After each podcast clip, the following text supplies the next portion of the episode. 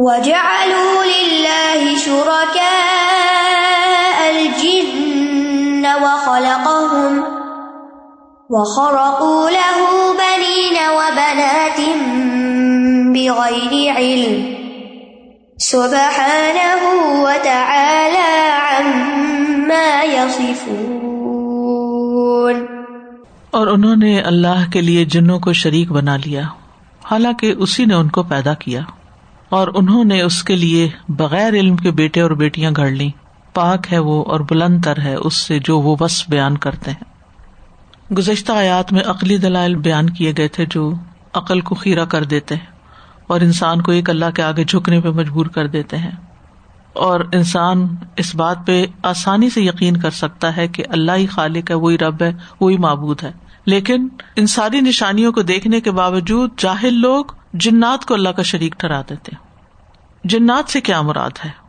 ایک مانا یہ بھی لیا گیا کہ اس سے مراد فرشتے ہیں، کیونکہ اہل عرب جو تھے، وہ فرشتوں کو اللہ کی بیٹیاں کرار دیتے تھے۔ تو فرشتوں کو مجازی طور پر جن کہا گیا ہے، کیونکہ وہ نگاہوں سے چھپے ہوئے ہیں، جیسے جن چھپے ہوئے ہوتے ہیں۔ تو ہر چھپی ہوئی چیز کے لیے لفظ استعمال ہوتا ہے۔ دوسرا مانا جنات سے مراد شیاتین ہے۔ کیونکہ جنات یا شاطین جو ہیں، انہوں نے ہی لوگوں کو بتوں کی عبادت کی طرف لگایا۔ جیسے قرآن مجید میں آتا ہے یدون من دونی ہی اللہ انا تھا وہ این یدون اللہ شیتان ام مریدا۔ نہیں وہ پکارتے اس کے سوا مگر دیویوں کو اور نہیں وہ پکارتے مگر سرکش شیتان کو۔ یعنی دیویاں تو ایک بہانا ہے، اصل میں تو شیتان کی عبادت ہو رہی ہے۔ اور ویسے بھی صورت کا میں بھی آتا ہے فتح تخون ہو ضروریت اولیا مندونی کیا تم اس کو اور اس کی اولاد کو میرے سوا دوست بناتے ہو؟ اولیا بناتے ہو؟ سورت مریم میں آتا ہے، یا ابت ابد الشیطان، ان شیطان کان الرحمان اسیا اے ابا جان، شیطان کی عبادت نہ کیجیے بے شک شیطان رحمان کا بہت نافرمان ہے۔ سورج یاسین میں آتا ہے علم احد کم یا بنی آدم اللہ تعبد الشیطان ان لکم ادب مبین۔ تو اہل عرب جو تھے یہ شاطین کے کہنے پر بتوں کی عبادت کرتے تھے۔ اور اگر آپ کو یاد ہو کہ جب نبی صلی اللہ علیہ وسلم نے بت توڑنے کے لیے کہا تھا، جو بڑے بڑے بت ٹوٹے تھے، تو اس کے اندر سے شیتان نکلے تھے۔ اور تیسرا مانا کیا کیا کہ جن سے مراد ابلیس ہے۔ اور بعض ارب کے قبائل باقاعدہ جنات اور شاطین کی عبادت کیا کرتے تھے۔ وہ خلا کا ہم حالانکہ اللہ ہی نے ان کو پیدا کیا ہے، تو جو پیدا کرنے والا اس کی عبادت کرو، نہ کہ مخلوق کی۔ وہ خرق لہو بنی نہ و بناتن اور انہوں نے اللہ کے لیے بیٹے اور بیٹیاں بنا دیے بغیر علم بغیر علم کے۔ خرق کا لوگو مانا ہوتا ہے کسی چیز کو بگاڑنے کے لیے بے سوچے سمجھے کاٹ دینا یعنی فیزرلی پھاڑ دینا۔ جیسے پھاڑتے ہیں نا تو کوئی چیز ادھر پٹ جاتی ہے ٹیڑھی میڑھی پٹ جاتی ہے۔ یہ خرقہ ہوتا ہے۔ جیسے وہ آتا ہے نا سورت القحف میں اخرق تہا علی تغر کا اہلہ کہ آپ نے بے سوچے سمجھے اس کو پھاڑ دیا اور وہ کشتی بےکار ہو گئی۔ تو خلق اس کے برعکس ہوتا ہے۔ خلق ہوتا ہے اندازے اور نرمی کے ساتھ بنانا کسی چیز کو۔ اور خرق ہے بے سمجھے سوچے۔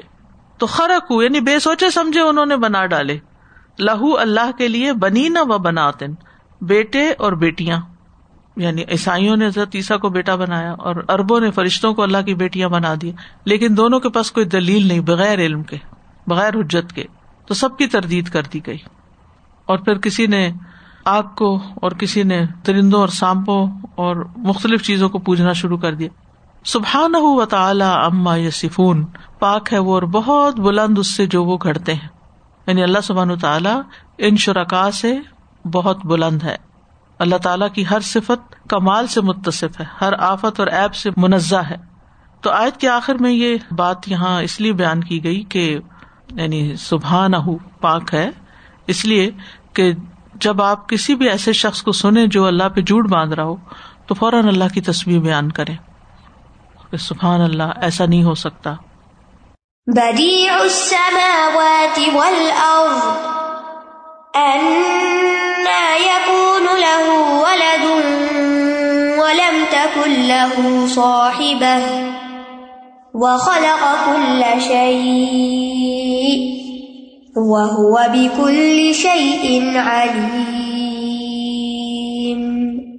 وہی آسمانوں اور زمین کا ایجاد کرنے والا ہے۔ اس کے لیے کوئی اولاد کیسے ہو سکتی ہے؟ جبکہ اس کی کوئی بیوی ہی نہیں۔ اور اسی نے ہر چیز کو پیدا کیا اور وہی ہر چیز کو خوب جاننے والا ہے۔ بدی اس سماوات والارض۔ بدی کہتے ہیں نئے سرے سے کسی چیز کو بنانا۔ لفظ بدعت بھی اسی سے ہے کہ دین میں نئی چیز جس کی پہلے کوئی دلیل نہیں، خود سے شروع کر لینا۔ مطلب یہ ہے کہ جب آسمان و زمین اور اس کے اندر کی ساری چیزیں مخلوق ہیں، تو وہ معبود نہیں ہو سکتی۔ آسمان و زمین کو اس نے پیدا کیا، لہٰذا اس کی عبادت ہونی چاہیے، نہ کہ آسمان و زمین اور جو اس کے بیچ میں اس کی۔ انا یقون الہو ولدن ولم تک الہ صاحبہ اس کا بیٹا کیسے ہو سکتا ہے جبکہ اس کی کوئی بیوی ہی نہیں؟ اللہ سبحان تعالیٰ کے لائق ہی نہیں کہ اس کی کوئی اولاد ہو۔ وخلا کا کل شعی اسی نے ہر چیز کو پیدا کیا۔ ہر چیز اس کی بنائی ہوئی ہے۔ لہٰذا کوئی اس کی بیوی بن ہی نہیں سکتی۔ اور جب بیوی نہیں تو اولاد بھی نہیں ہے۔ تو اللہ تعالیٰ کے کلام اور اس کی صفات کے علاوہ جتنی بھی چیزیں ہیں، یہ سب مخلوق ہے وہ ابھی کل شعی نلیم اور وہ ہر چیز کو خوب جانتا ہے۔ یعنی جو کچھ اس نے بنایا، اس کو بنا کے وہ ان سے لا تعلق ہو کے نہیں بیٹھ گیا۔ بلکہ ان کا پورا علم بھی کہ یہ چیزیں کیسے کام کر رہی ہیں۔ کس چیز کے اندر کیا فائدہ اور کیا نقصان ہے۔ اور کون انسان کیا کر رہا ہے۔ تو یہاں تین وجوہات کی بنا پر اللہ کی اولاد ہونے کا رد کیا گیا ہے۔ یعنی پہلے آسمان و زمین کو بغیر کسی سابق مثال کے اس نے پیدا کیا۔ وہ یہ بہت بڑی بڑی چیزیں ہیں۔ جو یہ پیدا کر سکتا اس کے اولاد کی ضرورت نہیں ہے۔ کیونکہ اولاد کے لیے والد اور والدہ کا ہونا ضروری ہے۔ تو جب زمین اور زمین کی ہر چیز اس نے پیدا کی تو ایسا نہیں ہو سکتا۔ دوسری، ولادت اور اولاد اسی کی ہوتی ہے جس کی کوئی بیوی ہو۔ جب اللہ کی کوئی بیوی نہیں تو اولاد کیسے ہو سکتی؟ اور تیسری یہ بات کہ اللہ ہر چیز کا خالق ہے اور اس چیز کو جانتا ہے اور جس کی یہ صفت ہو وہ ہر چیز سے بے نیاز ہوتا ہے تو اولاد تو وہ چاہتا ہے جو محتاج ہوتا ہے۔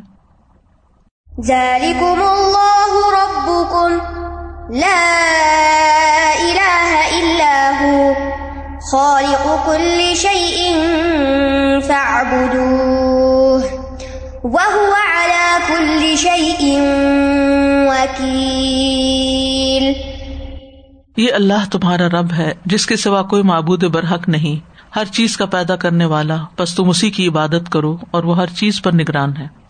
ذالکم اللہ ربو کو یعنی جس اللہ نے ہر چیز کو پیدا کیا، جس کا نہ کوئی بیٹا ہے نہ بیوی، وہی تمہارا رب ہے۔ وہی تمہارا معبود ہے۔ لا الہ الا ہوا۔ خالق و کل شعی ہر چیز کا خالق۔ فابدو سمپل سی بات ہے، اب تم اسی کی عبادت کرو۔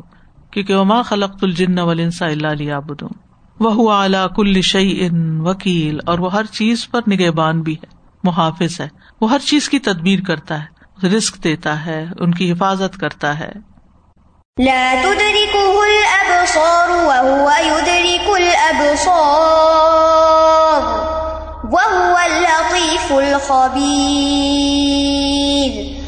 نگاہیں اسے نہیں پا سکتی، وہ نگاہوں کو پا لیتا ہے۔ وہ بہت باریک بین، خوب باخبر ہے۔ لا تدرک الابصار۔ ادراک کا مانا دیکھنا تو ہوتا ہے، لیکن صرف خالی دیکھنا نہیں ہوتا۔ ادراک کا مانا ہوتا ہے کسی چیز کی حقیقت کو پا لینا۔ جیسا تھا نا ماں ادرا کا لا تدرک الابصار۔ یعنی آنکھیں اس کا ادراک نہیں کر سکتی، اگرچہ وہ آخرت میں اس کو دیکھے گی۔ یعنی آخرت میں مومن اللہ تعالیٰ کو دیکھ پائیں گے، لیکن ادراک نہیں کر سکتے۔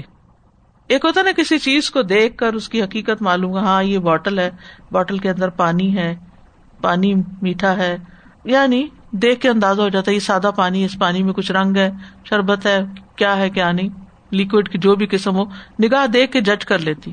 بازو کا صرف وزن دیکھ کے بھی اس کی کیفیت دیکھ کے ہمیں پتہ چل جاتا ہے۔ اگرچہ انسان اللہ کو دیکھیں گے لیکن ادراک نہیں کر سکیں گے، وہ اتنی عظیم ہستی ہے۔ اور دنیا میں تو اللہ تعالیٰ کو نہ دیکھنا ممکن ہے اور نہ ادراک ممکن ہے۔ اور ویسے بھی مخلوق اس کا دیدار برداشت ہی نہیں کر سکتی دنیا میں۔ ادراک کا مطلب تو پرسیو کرنا۔ یعنی قیامت کے دن نیک بندے اللہ کا دیدار کریں گے، دیکھ سکیں گے اللہ تعالیٰ کو۔ پرسیو نہیں کر سکتے۔ دیکھنے میں کوئی دشواری نہیں ہوگی۔ وہ طبیل حدیث ہے نا جس میں آتا ہے کہ جو اللہ کو پہچان لیں گے، پھر اللہ تعالیٰ کے پیچھے جائیں گے اور اللہ تعالیٰ ان کے لیے تجلی فرمائے گا مسکراتے ہوئے۔ کوئی چیز بیچ میں حائل نہیں ہوگی۔ ستر رب کم ایان صاف صاف اپنے رب کو دیکھو گے۔ کوئی مشقت نہیں ہوگی۔ جنت عدن میں بھی اللہ کا دیدار ہوگا۔ تو ادراک کا مانا ہوتا ہے احاطہ کرنا۔ کسی چیز کو پوری طرح جان لینا انکمپس کرنا۔ وہ نہیں ہم کر سکیں گے۔ تو اللہ کی عظمت کی وجہ سے، اللہ کی بڑائی کی وجہ سے اللہ کے اللہ ہونے کی وجہ سے ہماری نگاہیں اس کی پوری حقیقت۔ سمجھ نہیں سکتی ہیں دیکھ کے۔ ادراک ہوتا ہے کسی چیز کی حقیقت کو پا لینا۔ تو اس کی حقیقت کو ہم نہیں پہنچ سکتے۔ مطلب کیا ہے؟ یہ بات کہنے کا مطلب کیا ہے؟ تاکہ ہم اس کی عظمت کو محسوس کریں۔ وہ یدر کو اور وہ نگاہوں کو پا لیتا ہے۔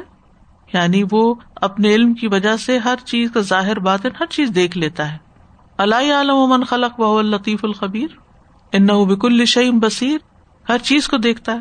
ان اللہ علیہ شعین فلردی ولا فسما آسمان اور زمین کی کوئی چیز اس سے چھپی ہوئی نہیں۔ بہ الطیف الخبیر، اور وہ لطیف ہے، خبیر ہے۔ یعنی اپنے بندوں پہ نرمی کرنے والا ہے۔ اچھا معاملہ کرنے والا ہے۔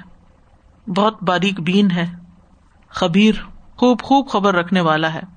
یعنی رائے کے برابر بھی کوئی چیز ایسی نہیں کہ جو اللہ کے علم میں نہ ہو۔ تو اس سے اللہ تعالیٰ کے علم کی وسط کا اندازہ ہوتا ہے۔ قد جاءكم بصائر من ربكم فمن ابصر فلنفسه ومن عمي فعليها وما انا عليكم بحفيظ یقیناً تمہارے پاس تمہارے رب کی طرف سے کھلی دلیلیں آ چکی ہیں۔ تو جس نے بصیرت سے کام لیا، سو وہ اس کے اپنے لیے ہے۔ اور جو اندھا بنا رہا تو اس کا وبال اسی پر ہے اور میں تم پر کوئی نگران نہیں ہوں۔ بسائر بصیرت کی جمع ہے۔ بصیرت کہتے ہیں دل کی روشنی۔ پہلے بھی کئی دفعہ یہ بات ہو چکی ہے۔ بسارت کس کو کہتے ہیں؟ آنکھوں کی روشنی۔ اس کی بسارت چلی گئی۔ اردو میں بولتے ہیں۔ اور بصیرت کہتے ہیں دل کی روشنی کو۔ یعنی ہماری آنکھیں بھی دیکھتی ہیں اور ہمارا دل بھی دیکھتا ہے۔ یعنی اللہ دل کو بھی ایک نور عطا کرتا ہے۔ اللہ مجال فی قل بھی نورا۔ تو دل کو جب نور نصیب ہوتا ہے تو دل دیکھتا ہے۔ وہ چیزیں دیکھ لیتا ہے جو نگاہ نہیں دیکھ پاتی اسی لیے آپ دیکھیں جو صاحب فراست لوگ ہوتے ہیں، صاحب بصیرت لوگ ہوتے ہیں، وہ باتوں کی تہ تک پہنچ جاتے ہیں۔ اور بعض اوقات علم اور تجربے کی روشنی میں انسان کو اتنی بصیرت حاصل ہو جاتی ہے کہ ایک شخص بات کر رہا ہوتا ہے تو اس کو پہلے سے انداز ہوتا ہے کہ اس کے بعد کون سی بات کرے گا۔ یاد رکھیے یہ غیب کا علم نہیں ہوتا۔ یہ میتھمیٹکس ہی ہے۔ دو جمع دو کیا بنے گا؟ آپ کو کیسے پتا چلا؟ کوئی غیب کا علم ہے؟ نہیں، غیب کا علم نہیں ہے۔ لاجیکل بات ہے کہ دو اور دو چار ہوتے ہیں، ہم نے ایکسپیرئنس سے سیکھ لیا کہ دو دو چار بنتے ہیں۔ تو ایسے ہی جن کے دلوں کو نور مل جاتا ہے نا، تو وہ بعض اوقات کسی کا چہرہ دیکھ کے پہچان جاتے ہیں کہ یہ غمگین کا چہرہ ہے، یہ ڈپریسڈ انسان کا چہرہ ہے، یہ بھوکا انسان ہے، اس کو کیا چاہیے؟ وہ سمجھ جاتے ہیں۔ جیسے حضرت ابو حرارا نے حضرت ابو بکر کو قرآن کی آیتیں سنائی کہ یہ میری بھوک پہچانے ان کو سمجھ نہیں آئی، لیکن نبی صلی اللہ علیہ وسلم کو سمجھ آ گئی۔ کچھ لوگ آنکھوں سے دیکھتے ہیں اور کچھ دل سے دیکھ رہے ہوتے ہیں نا۔ تو یہ بھی اللہ کا دیا ہوا نور ہوتا ہے، جس کو چاہتا ہے عطا کرتا ہے۔ اسی لیے کہتے نا، فلاں سیانے کے پاس گئے، فلاں حکیم کے پاس گئے، اس نے دیکھتے ہی مرض پہچان لی، اس نے چہرہ دیکھ کے، فلاں آنکھیں دیکھ کے پہچان جاتا ہے اس کے اندر کیا بیماری ہے۔ وہ تجربے سے کر کر کر کر کے، کیونکہ انہوں نے اتنا کچھ دیکھا ہوتا ہے، اتنے مریض دیکھے ہوتے ہیں اسی طرح آپ دیکھیں کہ جو جج وغیرہ ہوتے ہیں، وہ جب ان کے پاس مقدمے آتے چلے جاتے ہیں، آتے ہیں، تو ان کو سمجھ آ جاتی ہے کہ کس طرح کے لوگ جھوٹ بولتے ہیں، کس طرح کا رویہ اختیار کرنے کے نتیجے کیا ہوتے ہیں، جو میاں بیوی لڑتے ہیں، ان کی اولاد کے اوپر کیسے اثرات ہوتے ہیں۔ اور وہ جو بتائیں گے کہ تمہاری اولاد یہ اور یہ کرے گی، تو یہ کوئی غائب کا علم نہیں بتا رہے ہوتے۔ وہ وہ تجربے سے بتاتے ہیں کہ ایک سو کیسز ایسے آئے ہیں کہ جس میں یہی نتیجہ نکلا۔ تو آپ کے یہاں بھی یہی کچھ ہے۔ تو یہ دل کا نور ہوتا ہے۔ تمہارے پاس تمہارے رب کی طرف سے بسائر آ چکے ہیں۔ یعنی ایسے دلائل آ چکے ہیں، ایسی سمجھ آ چکی ہے کہ تم حق کو باطل میں فرق کر سکو۔ فمن اب سارا فل نفسی تو جس نے اس کو دیکھا اپنی ذات کے لیے دیکھا یعنی جس نے اپنی عقل استعمال کی، دل کی روشنی استعمال کر کے دل کی آنکھوں سے دیکھا، اس کو خود ہی فائدہ ہوگا۔ اور جو اندھا بنا رہا، وہ اس کی معرفت حاصل نہیں کر سکے گا، وہ تصدیق نہیں کر سکتا، وہ خود ہی کو نقصان دے گا۔ تو اندھا ہونے سے مراد یہاں دل کا اندھا ہونا ہے۔ انہا لا تامل ابسار ولاکن تامل قلوب الطیف سدور یعنی یہاں ان نابیناؤں کی بات نہیں ہوئی کہ جن کی نگاہیں نہیں دیکھتی ان سے مراد دلوں کے اندھے لوگ ہیں۔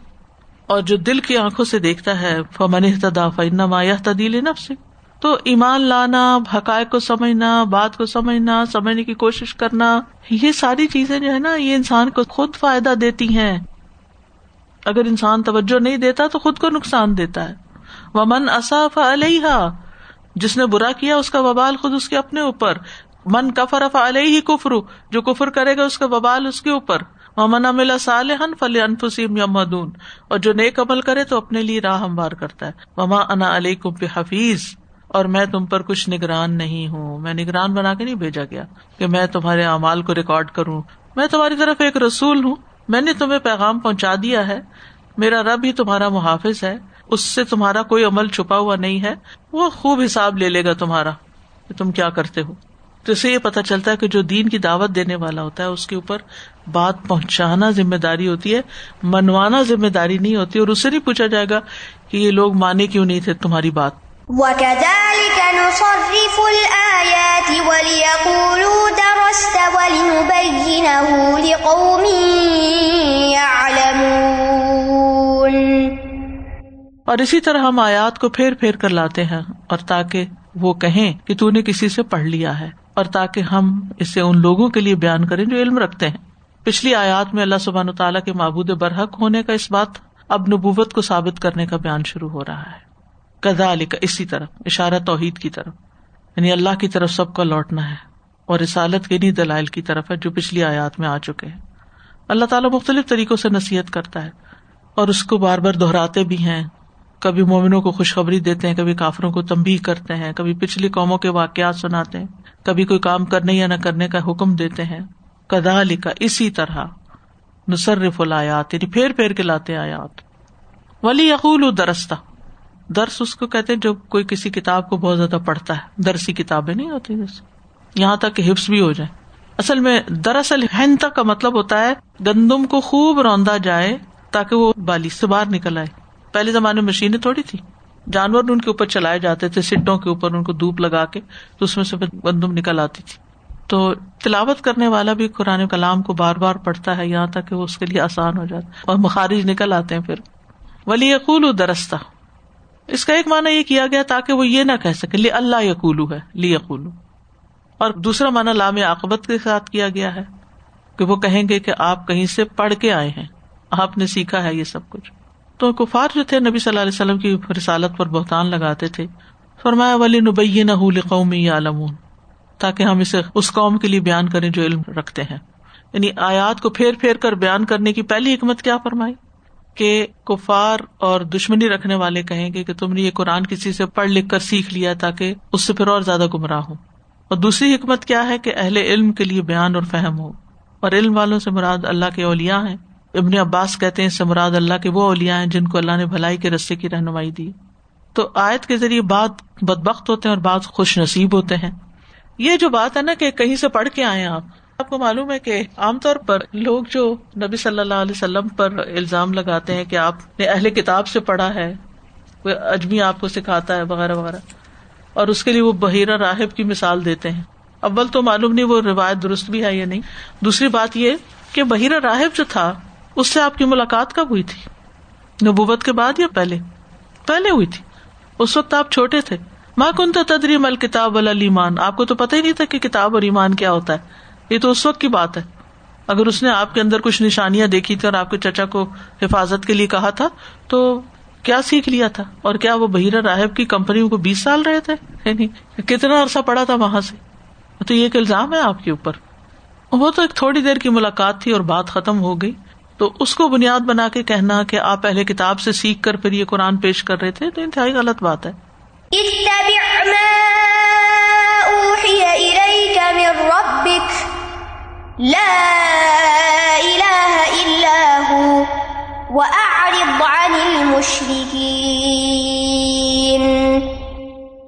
آپ اس چیز کی پیروی کرتے رہے جو آپ کے رب کی طرف سے آپ پر وہی کی گئی ہے۔ اس کے سوا کوئی معبود نہیں اور مشرقین سے اعراض کیجیے نبی صلی اللہ علیہ وسلم کا کام بھی کیا ہے؟ پیروی کرنا فالو کرنا اللہ کے احکامات کو۔ ہمارا کام بھی کیا ہے؟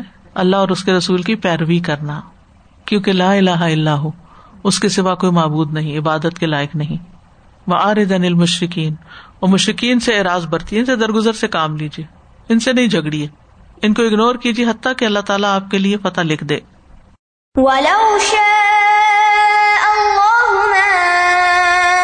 وما جعلناك عليهم حفيظا وما أنت عليهم بوكيل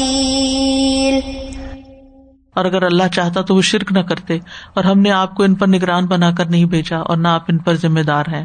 یعنی اللہ تعالیٰ نے ان کی روگردانی کے معاملے کو یہاں آپ کے لیے ہلکا کر دیا۔ کہ اگر اللہ چاہتا تو زبردستی ان کو معاہد بنا دیتا۔ یہ شرکی نہ کرتے۔ لیکن اللہ نے ایسا نہیں چاہا۔